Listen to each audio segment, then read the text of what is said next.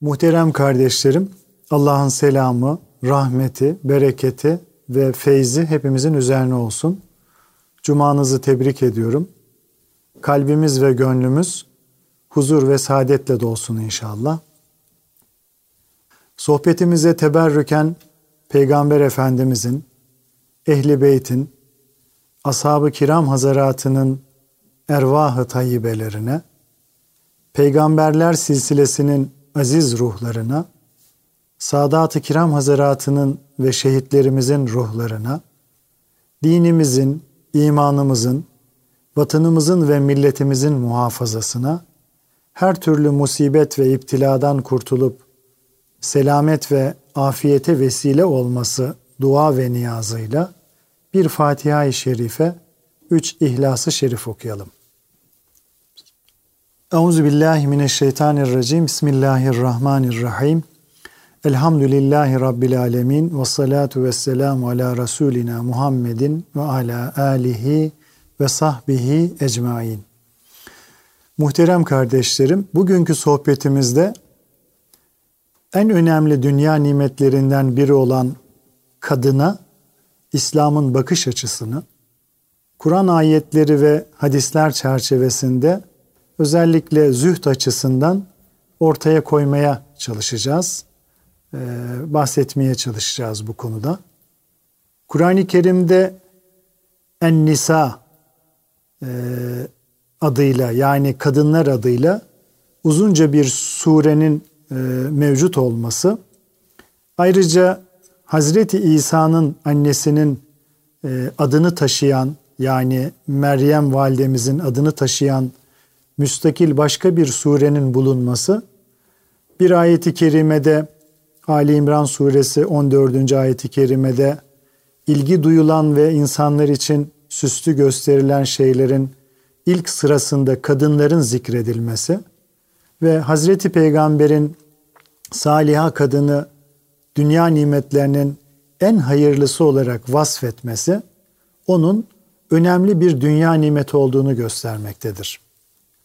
Kadınla ilgili ayet ve hadisler topluca incelendiğinde onu maddi ve psikolojik yapısı gibi değişik yönleriyle tanıtan naslar yanında zaman zaman kadının övüldüğü, zaman zaman da yerildiği görülmektedir.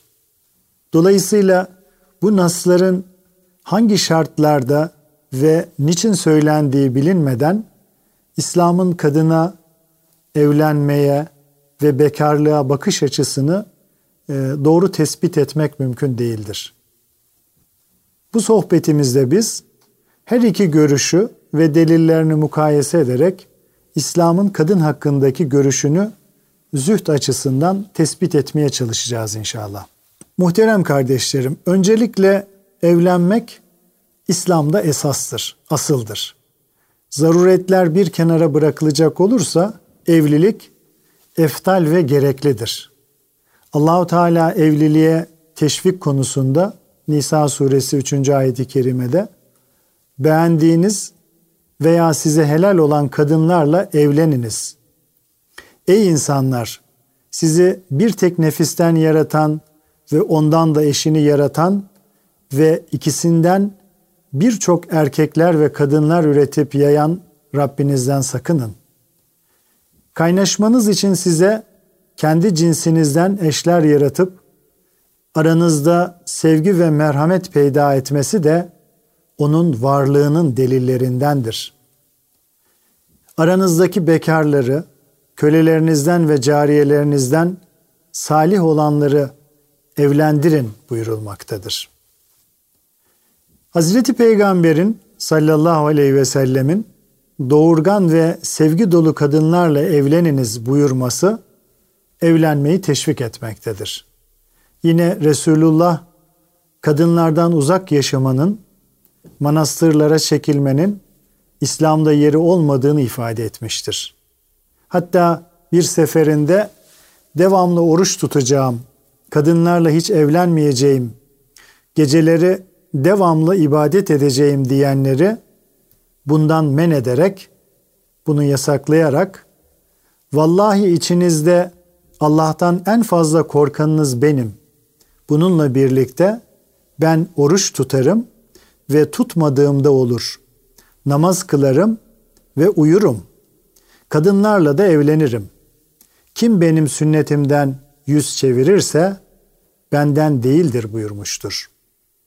Yine o hayanın, güzel koku sürünmenin, misvak kullanmanın ve evlenmenin peygamberlerin sünnetlerinden olduğunu beyan etmiştir. Hangi şeylere sahip olmalıyız diye soran Hazreti Ömer'e zikreden bir dil, şükreden bir kalp ve ahiretiniz için size yardımcı olan imanlı bir hanımınız, eşiniz olsun şeklinde tavsiyede bulunmuştur. Yine Resul-i Ekrem sallallahu aleyhi ve sellem Efendimiz mümin bir kulun takvadan sonra saliha bir kadından daha hayırlı bir şeyden istifade etmediğini ifade etmiştir.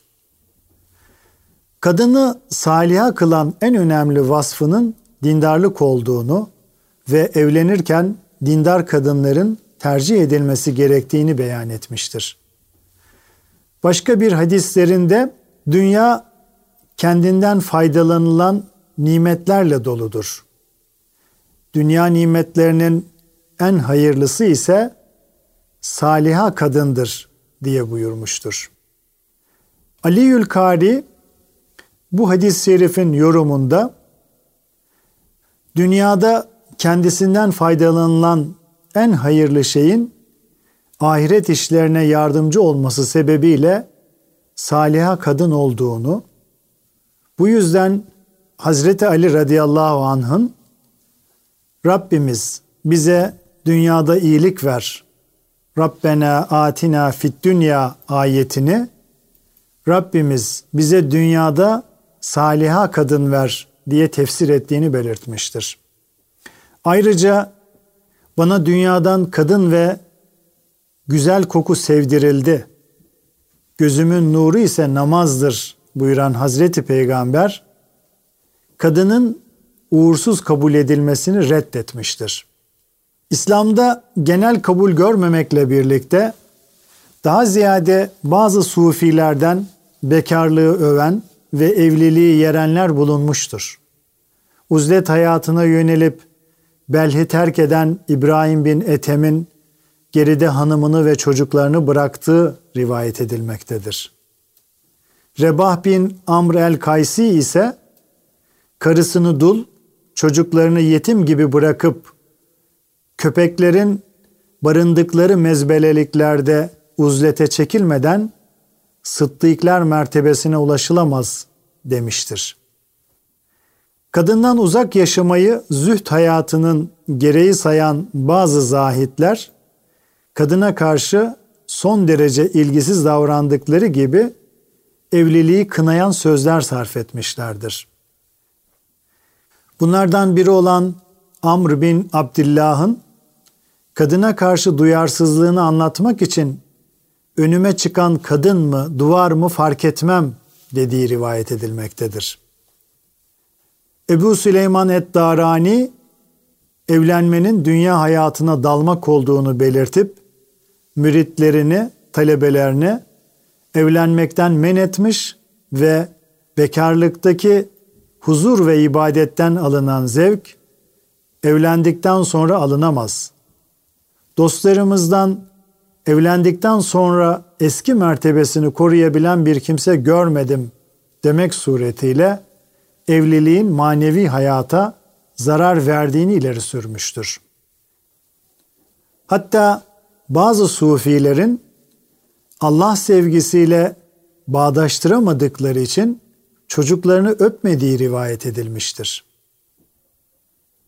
Ebul Fereç İbnül Cevzi ihtiyaç duysalar bile kendilerini meşgul edip Allah'a ibadetten alıkoyması, nafaka temini için çalışmanın icap etmesi ve bunun da zor olması, insanı dünyaya meylettirmesi sebebiyle bazı sufilerin evliliğe karşı olduklarını ancak bunun doğru bir davranış olmadığını zira hüküm koyma yetkisi bulunan Hazreti Peygamber'in evleniniz, ve çoğalınız buyurduğunu ifade etmiştir. Yine o nafaka temini için çalışmanın zorluğunu ileri sürüp evlenmeyi terk edenlere Allah Resulü'nün senin ailen için infak ettiğin dinar en hayırlı dinardır hadisini hatırlatarak buna şiddetle karşı çıkmıştır. Evlenmekten uzak durmanın bir diğer yönü de serveti çoğaltmaya, hizmetten kaçmaya, cemiyetin saadet ve huzurunu sağlayacak aile yuvasını kurmaktan çekinmeye istinad eder. Maddeyi aziz tutup ruhi faziletlere sırt çevirmek ise cemiyetin hürriyet ve istiklalini tehlikeye düşürecek aşırılıklara sevk eder. Sefahate ve şehvetlere köle olmaya götürür. Bu yüzden muhterem kardeşlerim, milletler kendi varlık ve birliklerini devam ettirmek için gençleri evlenmeye sevk etme yolunda çareler aramışlardır. Roma İmparatorluğunda bekarlık ve serbest sefahet hayatı fazla yaygınlaştığından aile müessesesi sarsılmıştı. Bu sebeple İmparator Augustus'un çıkardığı kanunlara göre herkes kendi derecesine göre evlenmeye, evlenmiş olan herkes çocuk yapmaya mecburdu.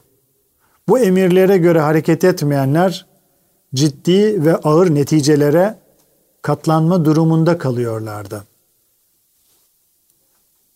İkinci Dünya Harbi'nde mağlup olan Fransızlara Maraşal Peten'in sözleri oldukça meşhurdur. O şöyle der, Dostlarım, bizi zevk mahvetmiştir. Hatalarınızı tartınız. Onları daha ağır bulacaksınız. Siz çocuk istemediniz, aile hayatını terk ettiniz. Fazileti ve ruhi değerleri ittiniz. Her yerde şehvetlerinizi aradınız. İslam'ın en büyük faziletlerinden birisi de muhterem kardeşlerim, Hristiyanların hayatın esası olarak kabul ettikleri ruhbaniyeti yasaklamış olmasıdır. Zira bu konuda Hazreti Peygamber sallallahu aleyhi ve sellemin sizden kimin evlenmeye gücü yeterse evlensin. Çünkü evlenmek gözü haramdan daha çok sakındırır. Namusu daha çok koruyucudur. Kimin evlenmeye gücü yetmezse o da oruç tutsun. Zira oruç onun kalkanıdır buyurduğu bilinmektedir. Ruhbanlığın yasak olduğu Kur'an-ı Kerim'de onların uydurdukları ruhbanlığa gelince onu biz emretmedik buyurulmak suretiyle de dile getirilmiştir. İslam ruhbaniyeti yasaklamakla aslında hem erkek hem de kadına şefkat göstermiştir. Fıtrat dini olması sebebiyle insanoğlunun yaratılışına uygun olan şeyi gerçekleştirmiştir. Nitekim Resul-i Ekrem sallallahu aleyhi ve sellemin üç hasleti kendinde toplayan kimsenin imanı tam yani kamil olur buyurup bunlardan birisinin kişinin nefsine karşı insaflı davranması olduğunu belirtmesi, İslam'ın ruhbaniyeti reddettiğini, Allah'ın emirlerine riayet etmek şartıyla nefsin makul isteklerine cevap verilmesi gerektiğini göstermektedir.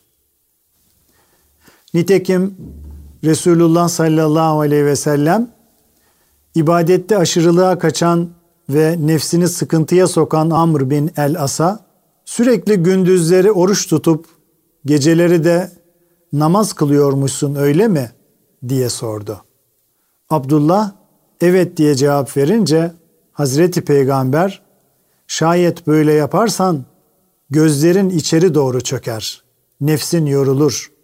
Şüphesiz senin üzerinde nefsinin ve ailenin hakkı var. Bazen oruç tut, bazen tutma.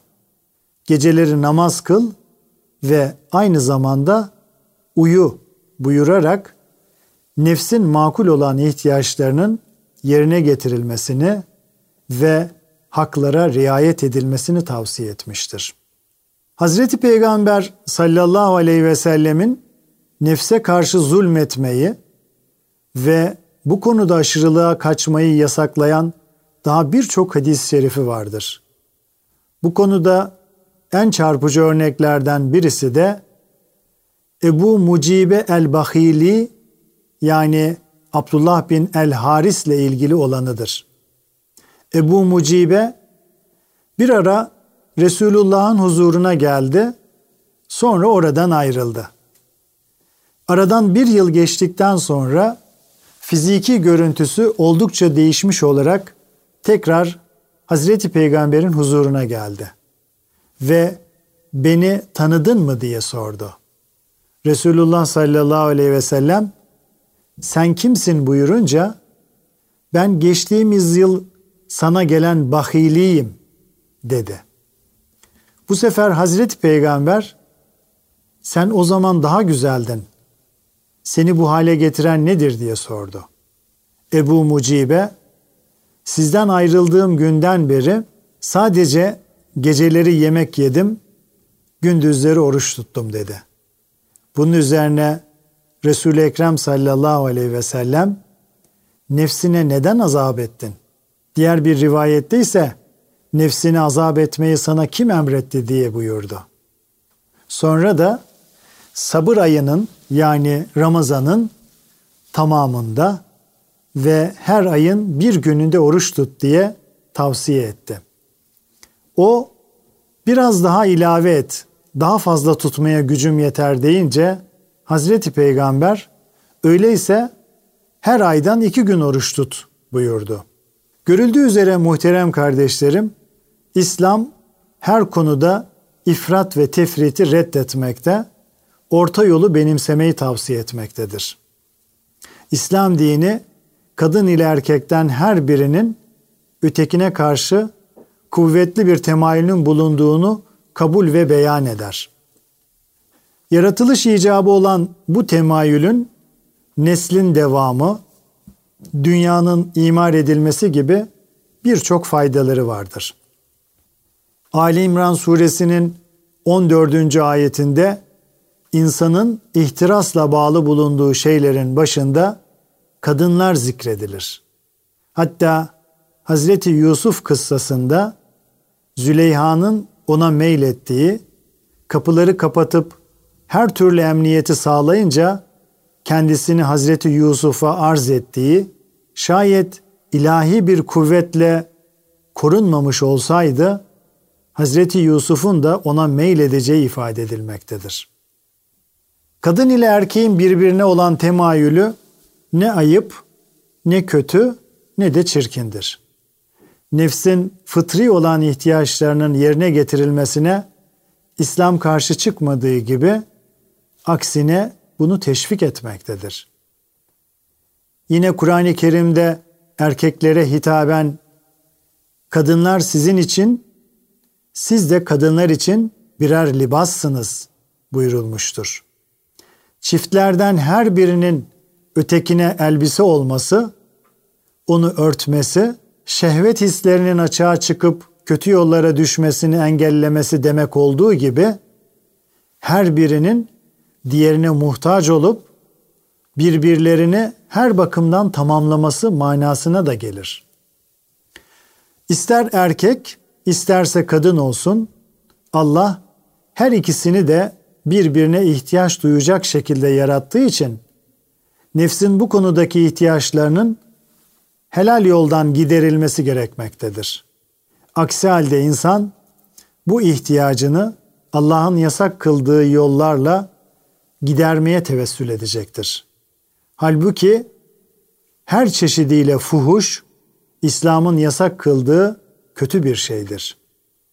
Bu yüzden Kur'an-ı Kerim'de zina büyük bir hayasızlık, kötü ve çirkin bir yol olarak tavsif edilirken ırz ve namusunu koruyanların kurtuluşa ereceği bildirilmiştir.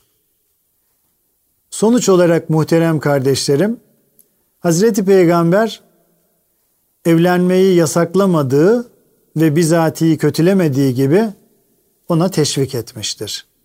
Hatta Resulullah Efendimiz kendisinin yaptığı ve yapılmasına ruhsat verdiği herhangi bir işi işlemekten çekinenleri uyarmış ve bunun uygun olmadığını şöyle dile getirmiştir.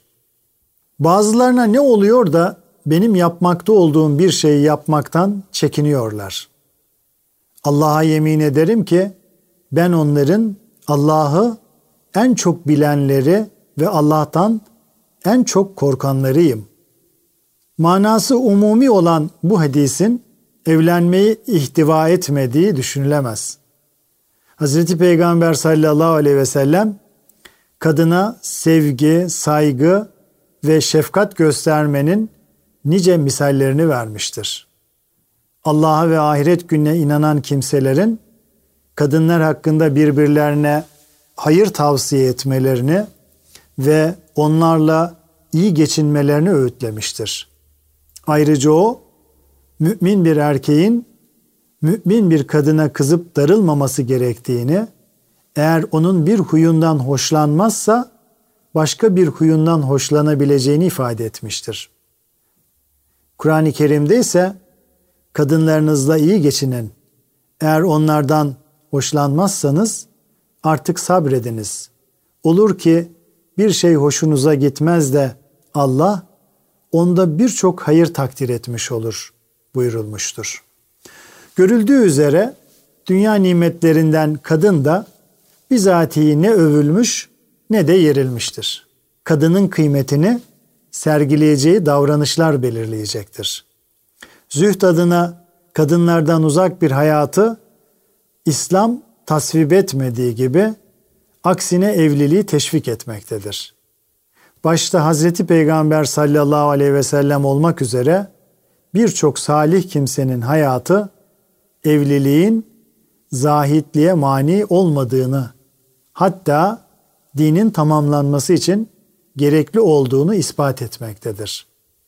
Bu genel çerçevenin dışına çıkan beyanlar ancak sahibini bağlamaktan öte bir mana ifade etmez.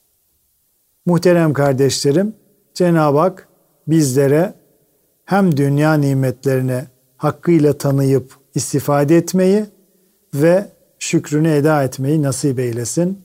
Kalın sağlıcakla.